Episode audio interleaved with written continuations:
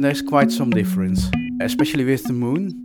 The moon soil is very coarse, it's very sharp, and that's one of the very important differences, not only for the plants but also for the worms, because they eat soil.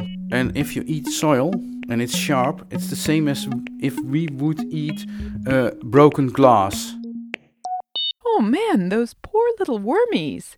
But why are we feeding worms moon soil exactly? How do scientists even get soil from the moon in the first place? Sure, we need to study it if we're ever going to grow food in outer space, but where does this crushed moon rock come from? Guess what? You're listening to Gastropod, the podcast that answers these kinds of questions because it's the podcast that looks at food through the lens of science and history.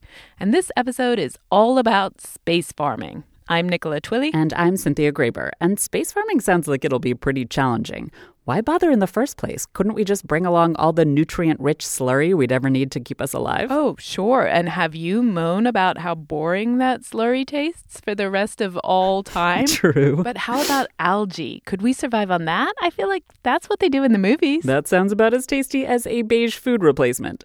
But if we do decide to grow food, how will we do it? Would we even need soil? How would it work? We have so many questions, and this episode has so many answers. It's the how, what, and and why of farming in space, including the all important question what difference does any of this make for those of us who aren't heading to Mars anytime soon? Plus, are any of your favorite sci fi flicks doing space farming right? Well, and let's not forget the worms. Do the worms make it? But before we get to that, I want to bring up another podcast you will totally love Reveal from the Center for Investigative Reporting and PRX. They had a recent episode that went deep into immigration court and one judge and how she treated the cases of trans refugees from south of the border. It's an incredibly compelling and moving and important story. Facts matter today more than ever, and every week Reveal digs super deep to uncover corruption, deception, malfeasance, inequality. For some of the best, sound rich, award winning reporting out there, check out Reveal on iTunes, Radio Public, or anywhere you get your podcasts. Learn more at revealnews.org. This episode is brought to you in part by Dinner for Everyone, the first major new work from the man who taught America how to cook everything, Mark Bittman. Dinner for Everyone is truly the one book a cook needs for a perfect dinner. Whether you're looking for a dish that's easy, vegan, or fancy, Dinner for Everyone is a one stop reference for life's ultimate question what's for dinner? Dinner for Everyone by Mark Bittman is available wherever books are sold. Support for this podcast also comes from Pete and Jerry's Organic Eggs. Pete and Jerry's have done one thing for generations produce eggs you can be proud of. Across the country, their small family farmers take pride in raising hens and providing certified organic, free range eggs that meet the highest standards. They do it because it's the right way to farm, and they want you to believe in what you buy. Learn more at peteandgerrys.com. That's Pete and Jerry's with a G.com. And one more quick bonus for any of you who are lucky enough to be heading to Florence, Italy. We know that a lot of you are still booking and enjoying Taste Florence tours after hearing the fabulous Toni Mazzaglia on many of our episodes last year. Toni wanted us to let you know that the old discount code expired. No. But she gave us a new one. Great. Yep. Use Gastropod10 to get 10% off at tasteflorence.com. Finally, thanks this episode to the Alfred P. Sloan Foundation for the Public Understanding of Science, Technology, and Economics for their support of this episode. Tomato soup. There are 14 varieties of tomato soup available from this replicator with rice, with vegetables, Bolian style, with pasta, with Plain. specify hot or chilled. Hot. Hot, plain tomato soup. I'm also a science fiction fan, so a bit of a Trekkie. This is Wieger Wamelink. He's an ecologist at Wageningen University in the Netherlands. And although he's a Star Trek fan, he's also a scientist, and he is sadly all too aware that the replicator is still firmly in the realm of science fiction. So, unfortunately, no, we can't just order whatever dish we want and have it magically or even scientifically appear for us. But why not just bring dehydrated tomato soup with us? Well, packing and bringing it is, of course, an option, and in the first years, that will be the main way to get yourself nourished. But it costs a lot of space and energy to get all that food up there, especially when you go to Mars. That's totally inefficient. So, if you want to stay there for a longer period, then you have to grow your own crops over there. Tomato soup flakes in a foil pouch. mm, that's fine for a three month stint on the space station where you can get resupplies, but you wouldn't want to count on it on Mars. If something goes wrong, then you have nothing to eat. And well, when you're on the moon, you could survive that because it's only a two day travel. But if you're on Mars, it's at least six months and it could be twice as long you won't survive. But even if we could bring all the food we needed with us, even if the weight wasn't a problem, something else happens to food over time. It breaks down. The vitamins and the nutrients in the food start to decompose, and it's not as nutritious as it once was. And this isn't a problem right now because we're on the International Space Station. We're getting regular supplies of food from Earth. So the a- astronauts are not at any risk for nutritional degradation. This is Gioia Massa. She's a plant scientist with NASA at Kennedy Space Center. It won't take five years to do a Mars mission, but we may have to send the food ahead of time, which means that the food the astronauts might eat maybe on the return journey to Earth could be five years old. And right now, we don't have food that will last that long and still maintain all of the, the dietary requirements for the crew. These are incredibly practical reasons as to why we might need to grow food in space, but here at Gastropod, we love food not just for its practical side. What we know from uh, people who work in space that they really like to have something fresh in their mouth, something crispy, something with a texture, something with taste because they are losing their taste. This is Esther Meinen. She's another of our space farmers this episode, and she's a colleague of Wieger's at Wageningen University, where she works on space greenhouses.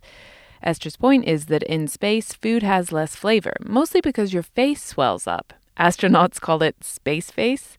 So your taste buds and your sense of smell both suffer. So, of course, they take food, but they really miss fresh food. And we know that uh, the astronauts uh, and ISS they lose weight. They lost weight partly because they're losing muscle mass in space, but also they don't always feel like eating the food they have, not just because they can't taste the flavors as well, but also because the food isn't great. The website Eater had two famous chefs, David Chang and Traci Des Jardins, try some space food. David got crawfish etouffee, which Sounds promising. And Traci got tofu with hot mustard sauce, which I thought was pretty avant garde for NASA. Tastes like I'm. Tastes like I'm in space or prison. Wow, that's pretty bad. I want to spit this out. Everybody, come on. This, well, try it. Yeah, no, NASA's space food was not a big hit with the chefs. So the food sucks. You can't taste it anyway, and frankly, it's hardly a tropical vacation up there in space. It's harsh and if your food consists of energy bars or the food the astronauts now get on uh, ISS, there is no fun in eating it. Whereas a real lettuce leaf or a real tomato, that's going to be a lot more fun to eat. And it's going to taste a ton better. I mean, that's true even here on Earth. And that helps because, well, you feel your, yourself much better. And yeah, there will be less tension between the astronauts as well if there is something to enjoy. So there's more than just the nutrients that you need. If you're all sitting down together to a real meal of real tasty food, it might be easier to get over cabin fever inspired arguments or irritability. And Gioia says there may be even more mental health benefits if the astronauts are growing the tomatoes themselves. There might be some psychological benefits of growing plants, of caring for plants using plants to help mark the passage of time. So, plants make food we can eat, and they make us happy and less annoyed and less annoying to others. But all those reasons are not the reason why we humans first looked into taking plants into space. Ray Wheeler is a colleague of Gioia's at NASA's Kennedy Space Center in Florida. He's been studying how to farm in space for 30 years, but American researchers started to look into growing plants in space in the 1950s, even before NASA was founded. So at that time, um, the U.S. Air Force began to sponsor some studies looking at algal systems to produce oxygen, primarily for their oxygen production for space travel. Algae. I knew it was the answer. Although it seems as though it was chosen less for taste reasons than to help us breathe. And so they, they grew very rapidly. They could generate a lot of oxygen and, you know, a relatively small volume. Back in the 1960s, biologist Joe McClure became the first man to spend a full day breathing algal oxygen. He actually spent 26 hours in a sealed tank at Boeing's Life Support Systems Research Center in Seattle, surviving entirely on the oxygen burped out by fluorescent green tubes full of chlorella, which is the single celled algae. Apparently, the air in his tank smelled like wet hay, but he emerged hale and hearty. Chlorella went into orbit before humans did. It even went to the moon before humans, thanks to the Soviets, and it seemed to do just fine in space.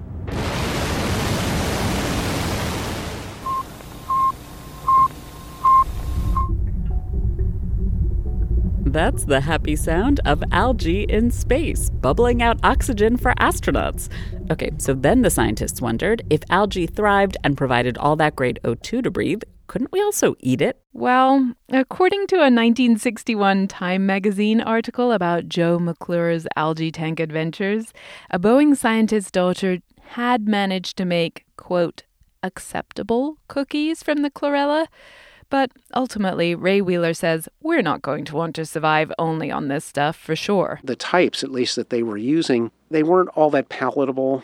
And if you have a high percentage of it in the diet, it's not the right balance of nutrients. Algae, yeah, you can make something of it, but it's totally different from a potato. And well, if I'm there and it's already harsh, then I would prefer a potato above uh, some algae soup. I'm with Wieger here. And growing a potato in space? Well, we all know that's possible. They say that once you grow crops somewhere, you've officially colonized it. So, technically, I colonized Mars. Matt Damon, I mean, Mark Watney, he figured out how to grow potatoes on Mars. So can we do it? What do real live scientists have to get right to make it work? And are potatoes, specifically, really the way forward? I mean, I love a good potato, but is that what scientists actually think we should grow in space? Turns out the answer to that question has changed over time. One of the various earliest recommendations or meetings that discussed what types of crops to use was held at Wright Patterson Air Force Base in the early 1960s and they focused largely on salad type crops. After algae, the newly formed NASA started looking into slightly more complicated greens like lettuce. But the Russians had bigger plans. They imagined full on planetary colonies. They really began to think more about field crops and staple crops.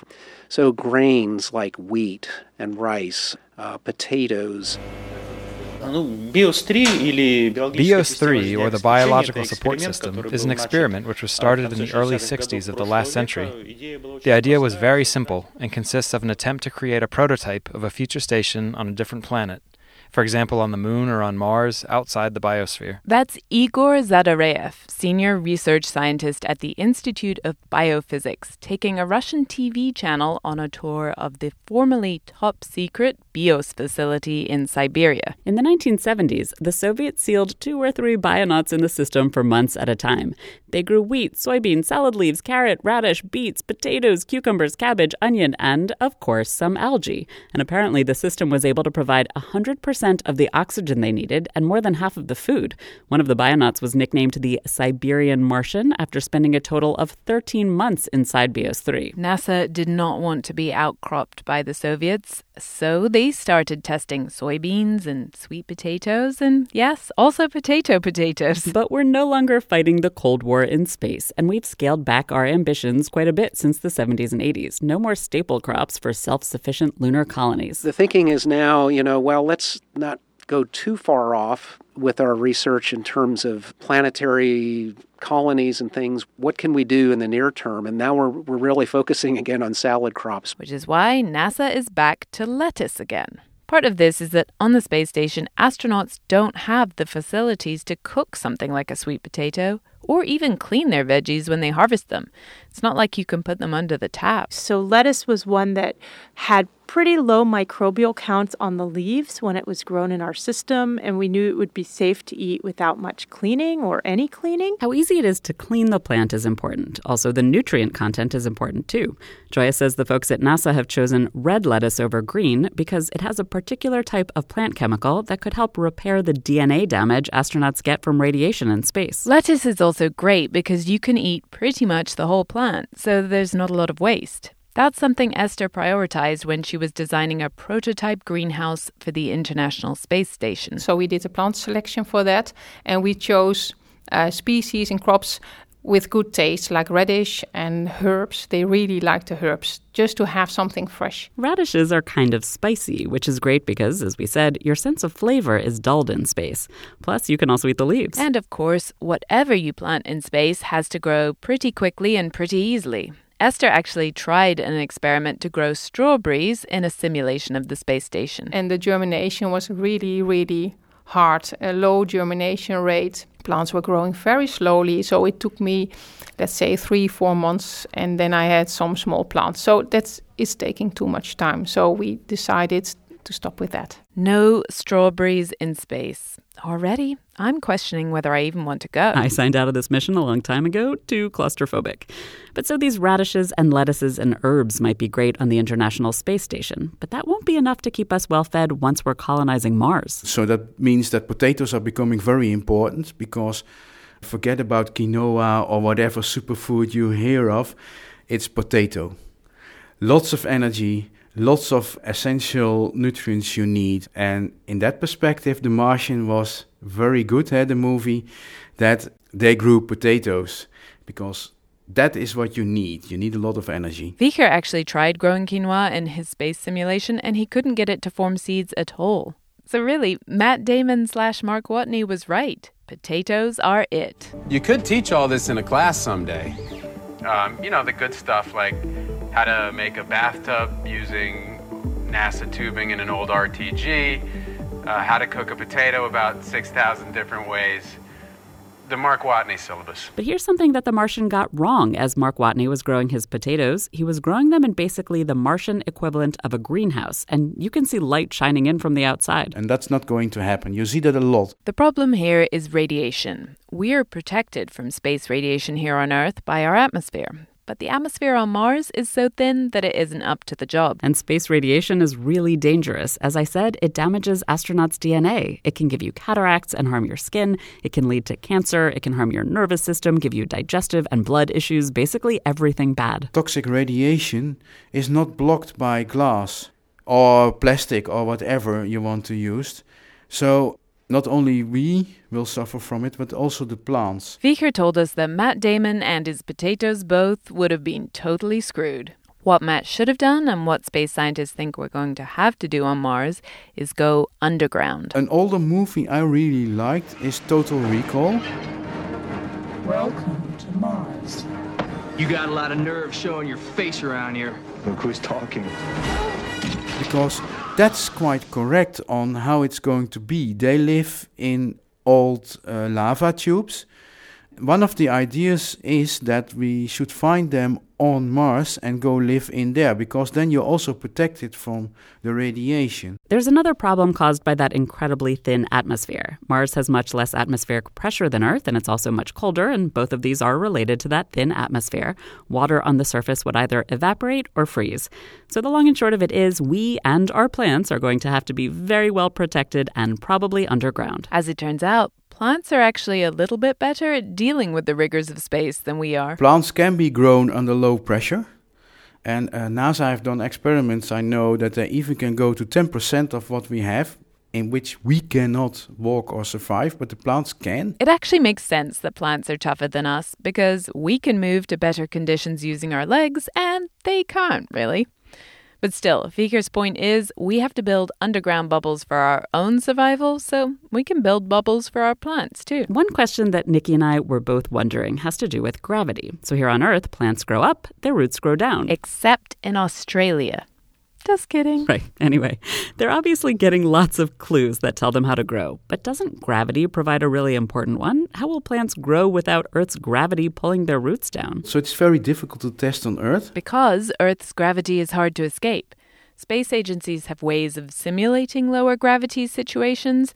You can strap astronauts into one of those horrible fairground type rides that spins you around until you vomit, or you can go up in a plane plane they literally call the Vomit Comet and do big loops. But you can't send a plant into those zero gravity rides or on those planes. Imagine what would happen to all the soil.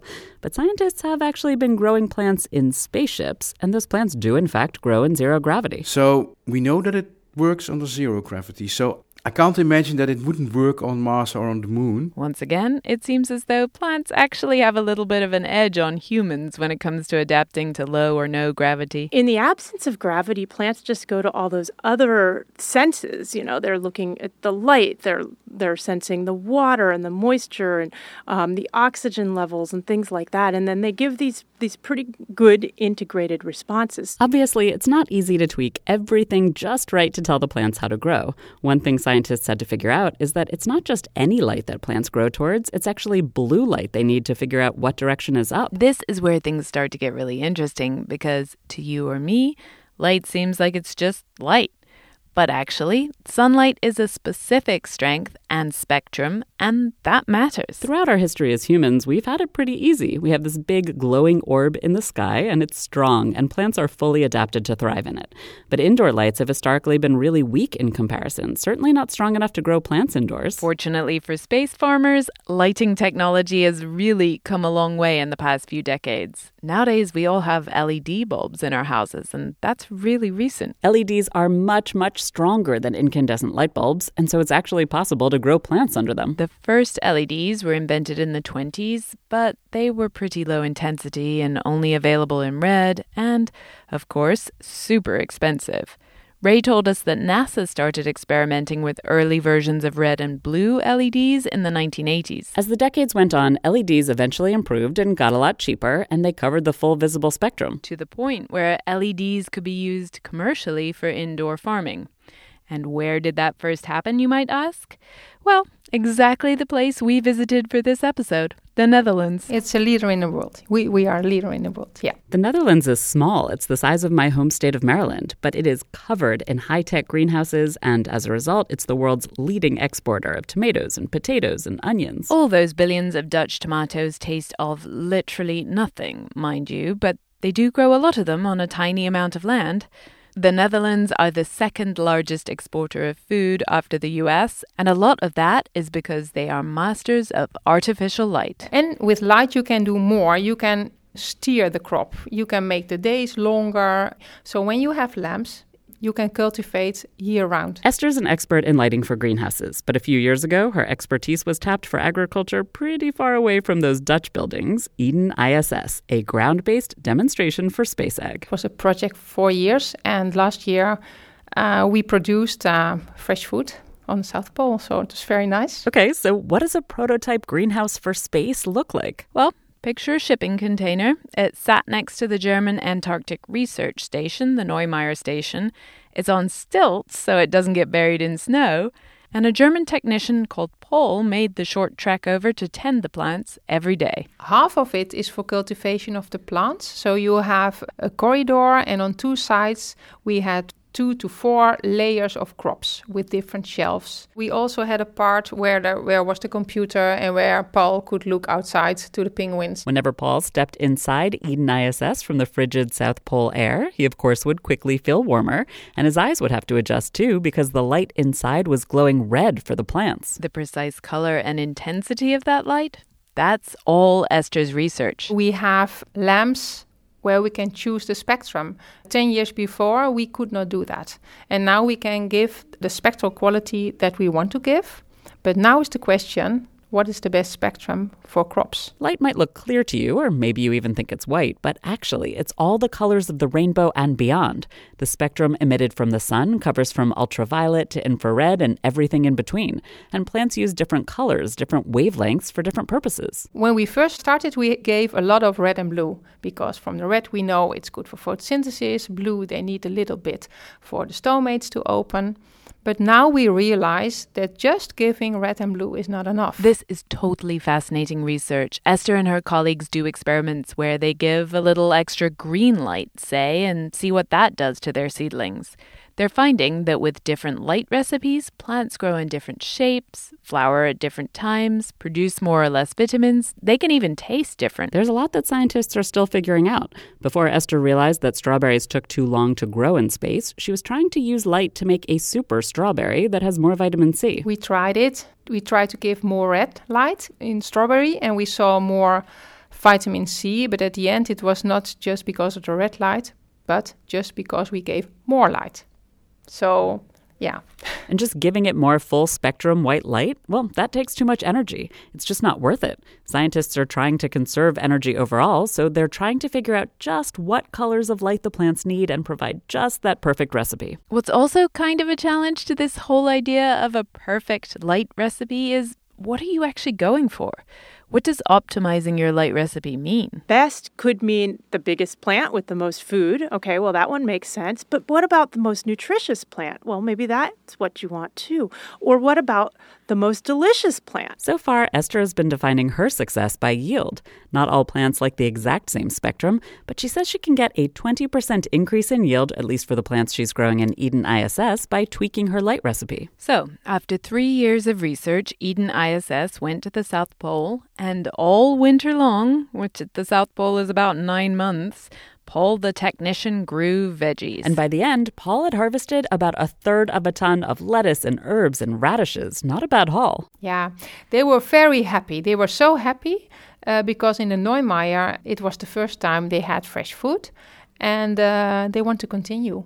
They really loved it, and especially the herbs. Eden ISS was a proof of concept. It was at the South Pole, which is harsh, but not as harsh as Mars. And the idea was just to show we could grow some fresh food to perk up an astronaut's diet on the space station, not actually provide all their food needs. That's why the scientists chose crops that could be grown hydroponically without any soil. But what if you want to grow more substantial crops like potatoes to feed a new Martian or lunar colony? It is possible to grow potatoes in water, but they grow much better in dirt. Plants on Earth love soil. Well, yeah, soil on Earth is very important. Without soil, there will be no life. Absolutely none. Plants grow in it, our food grows in it, the bacteria we need grow in it, the fungi. So it's essential. No soil, no life. But we are clearly not bringing Earth soil with us to a space colony. So, what about the soil on the moon or on Mars? Could plants love that soil too? That's exactly what Wieger wanted to find out. So, he did an experiment and we ate the results, which we're going to tell you all about. But first, with more than 70 sizes, including their signature half cup sizes, Third Love designs bras with breast size and shape in mind for a perfect fit and premium feel. Just answer a few simple questions via Third Love's Fit Finder quiz to find your perfect fit in 60 seconds. Then, thanks to Third Love's 100% fit guarantee, you can wear, wash, and put your bra to the test for 60 days. And if you don't love it, you can return it, and Third Love will wash it and donate it to a woman in need. For most women, Third Love makes the most comfortable bra you'll ever own. But maybe not for Annie Hawkins Turner, aka Norma Stitz, the American woman who holds the Guinness World Record for the largest natural breasts. Experts estimate she'd wear a 48V. Third Love knows there's a perfect bra for nearly everyone. So right now they're offering Gastropod listeners 15% off your first order. Go to thirdlove.com slash gastropod now to find your perfect fitting bra and get 15% off your first purchase. That's thirdlove.com slash gastropod for 15% off today. Support for today's show comes from Thomas's English Muffins. They're wondering what your perfect morning would look like if anything were possible. Obviously, an English muffin would be involved. But what's so English about an English muffin? I mean, obviously in England, an English muffin is just called a muffin, but it's also just a soft bread roll baked on a griddle. In America, where the English muffin first started showing up on menus in the 1950s, it became something different, something closer to the thing we Brits know and love as the crumpet. Crumpets are also full of delicious nooks and crannies that fill up with butter, but they're only toasted on one side and have a spongier texture. Fascinating. But back to your breakfast. Obviously, your muffin would be perfectly toasted with crispy edges and a soft, warm center. But would you choose the savory, light multigrain option topped with butter, or would you opt for a cinnamon raisin English muffin drizzled with honey or jam? Of course, nothing beats the original Nooks and Crannies English muffin. Ah, decisions, decisions, delicious decisions. Thomas's Wake Up to What's Possible we came up with the idea, well, I actually came up with the idea to look if, in principle, plants we have here in the Netherlands, if they could grow on Martian or moon soil. And I found out first that nobody ever tried this, and second, that NASA has uh, special uh, simulants that represent uh, Moon and Mars soil. These Martian and Moon soil simulants sound fascinating, but how does NASA know what Martian and lunar soil is even like? NASA has actually brought back soil from the Moon. During the Apollo days, we brought back nearly a half a ton of material from the surface of the Moon.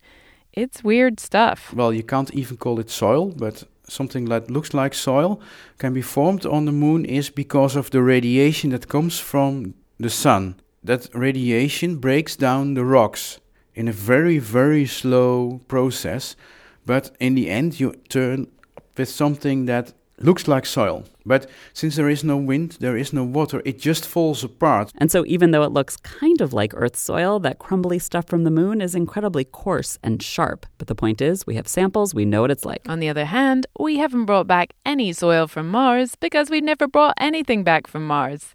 Of course, rocks from Mars have landed on Earth as meteorites, but they burn up in the atmosphere, so you can't use them as a good guide. But you all might have followed along with the exciting travels of Spirit or Opportunity or Curiosity, the most recent Mars rover.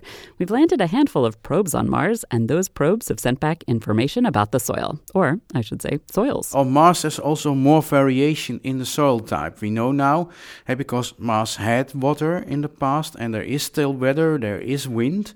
So uh, there are more types of soil. There are a couple of different Martian soil simulants available, and Wieger ordered one. Wieger showed us some of this Mars soil simulant and Moon soil simulant, and they actually look quite different from each other.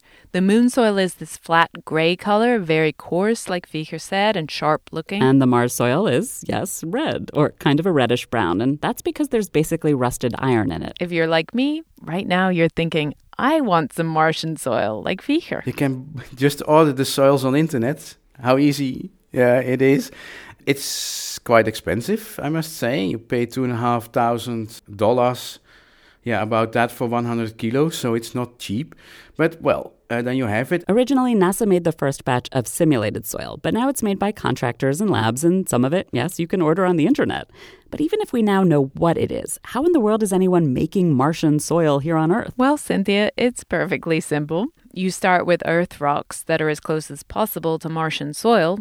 There are a couple of sites. One's in my backyard in the Mojave Desert. This one actually comes from a uh, volcano on Hawaii, and the moon soil comes from uh, Arizona, from a desert.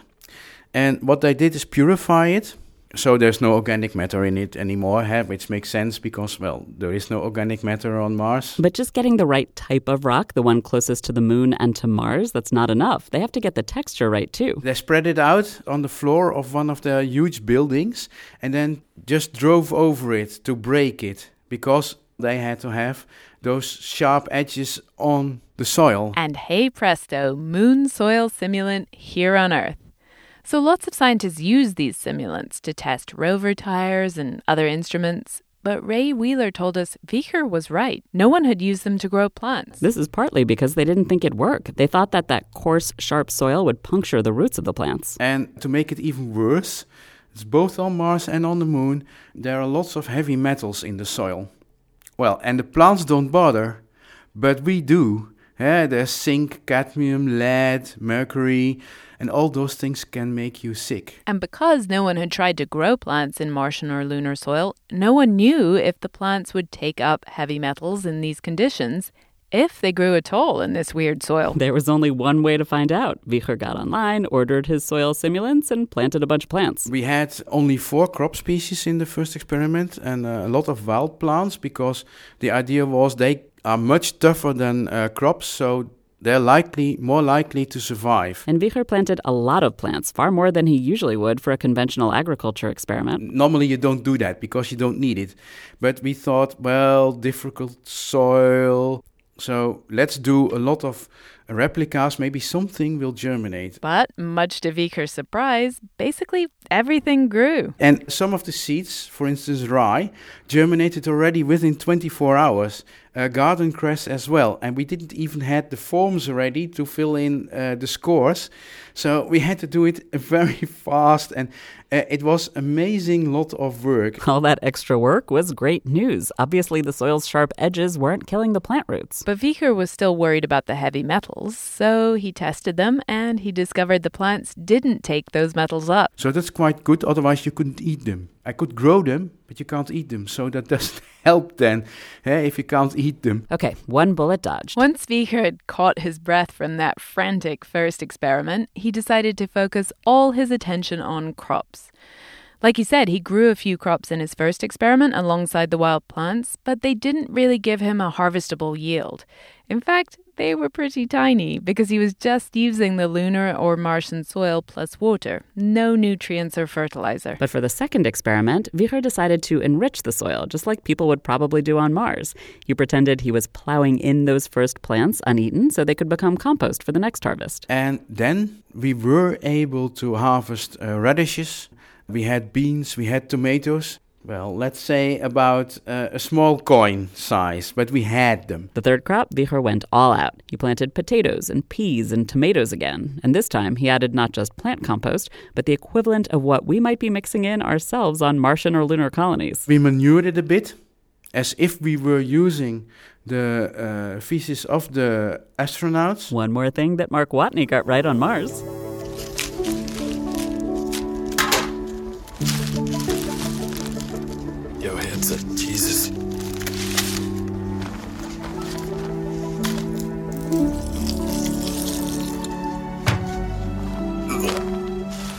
Gross, but effective.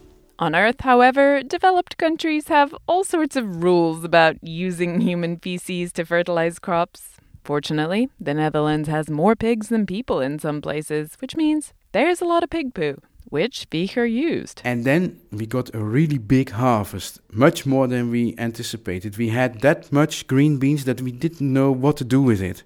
And the tomatoes, uh, they were growing in the greenhouse, but they were growing that fast that we had to cut them on top, otherwise, they would have grown out of the greenhouse. Much to everyone's relief, Wieger is moving away from pig poop in his next round of experiments. He's using purified urine from the people of Amsterdam. And he's got another soil enhancement trick. Well, we need the worms. The worms, they're back. But there's a problem. Remember, the soil is really sharp, especially moon soil, and worms chew on the soil, so Wieger was worried it would tear up their insides. We tested it. The worms survive in, in the soil, so they can handle it. It's very tough of them. Worms in space! I wanted to say something like that this entire episode. So, yeah, it turns out worms and plants are better at space than us. Hell, pigs probably are too. In his office, Wieger had set up some worms in a glass terrarium filled with Martian soil. He added some dead plants to the top of the soil and then sowed some tomatoes and basil and then left it for a year. Down at the bottom of the terrarium, we could see just the standard reddish brown, crumbly Martian soil simulant. But things got more interesting where the worms had set up their homes near the surface. And in the upper layer, uh, well, it's a bit brown and uh, it's also a bit, well, uh, sticky. And that is the layer where the worms have entered the organic matter into the soil. They chew it up and they mix it with the soil. And that's what you see. You can see a real big difference. And uh, over here, yeah, it's still there. There's a worm that is now asleep, more or less. It's hibernating because, uh, well, the circumstances were good. Wieger's worms are so happy, they're not just sleeping, they're screwing. Bit to our surprise as well, but, well, if you put four worms in a pot and afterwards there are six and you have two really small ones, then you know that something has happened there. So things sound great. The worms are happy, the plants are happy. Is it time for all of us to pick up and move to lava tubes on Mars? Damn, that sounds tempting. But there are a few more issues to solve. One of the other problems, especially on Mars, is that uh, there is a poisonous compound in the soil that is called perchlorate? There's no perchlorate in the soils that Wieger is using because perchlorate is super toxic. Wieger thinks we'll be able to solve that problem using bacteria that eat the perchlorate, but right now it's just a theory. Also, minor issue pollination. We're sadly rapidly approaching the point where there are no pollinators left on Earth, but there are definitely none in space. But what we did was take a paintbrush and pollinate all the flowers ourselves. It's quite a lot of work. You can't do that on Mars or on the moon. That's too laborious. Tiny little robot drone pollinators might sound like a solution, but Wieger says they probably wouldn't work because a lot of flowers are specifically adapted to bees. Greenhouses in the Netherlands already use bumblebees, so we know they're cool being indoors. And handily, bumblebees hibernate for six months, so they can just sleep on the long, boring journey to Mars. But wait, there's more. But wait, there's more is basically the story of space farming. So many challenges. There's a lot to watch over and take care of on a space colony. And so while robots might not work as pollinators, they're probably going to be important as farmers. Tending a few plants is one thing, but, you know, if you have an astronaut who has to take care of 200 plants, that's a tremendous amount of time. And, you know, one of my colleagues said, well, we're not sending people to Mars to be subsistence farmers. Or a full time handyman, because that's the other thing about all these groovy space farming systems they break. They're so highly engineered to move gases around and catch and circulate water and keep the temperature and pressure stable and deliver specific light recipes. It's a nightmare of moving parts. Ray Wheeler at NASA learned this at the very beginning of his career at the Biomass Production Chamber. This was one of the very first plant chambers that NASA ever built back in the 1970s. When we had failures, something went wrong. Invariably, it was it was an engineered component. A pump failed uh, the lights went out, the chiller stopped, you know, those kinds of things. The biology was very predictable. It came in on the mark. The plants behaved the way you would almost expect them. Once again, the plants are fine, the human side, not so much. So there are still a lot of issues we have to solve before we can set up a growing system that will sustain us on the moon or on Mars.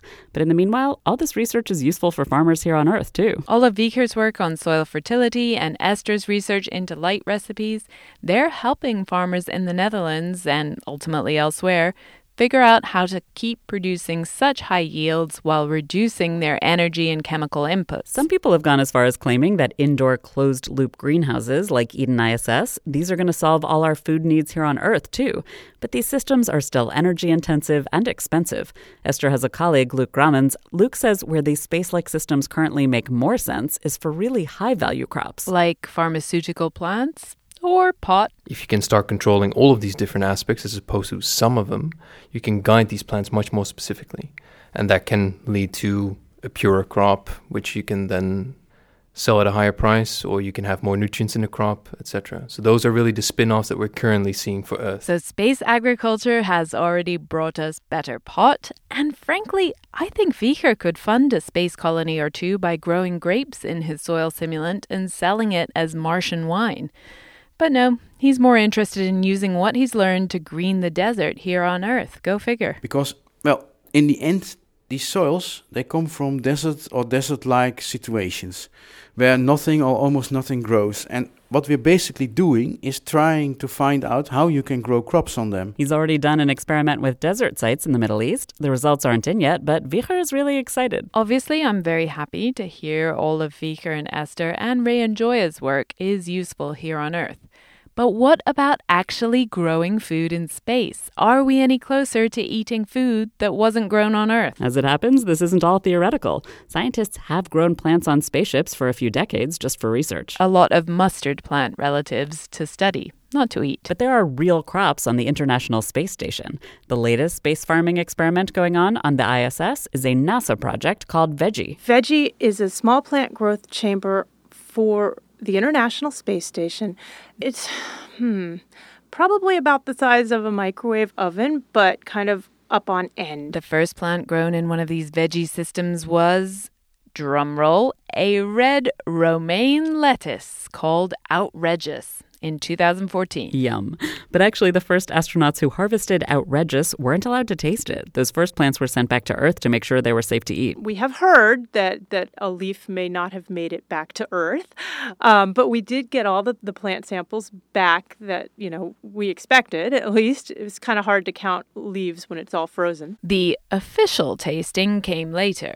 Basically, there was a giant truckload of institutional bureaucracy to go through before the US astronauts were given permission to eat one of these lettuce leaves.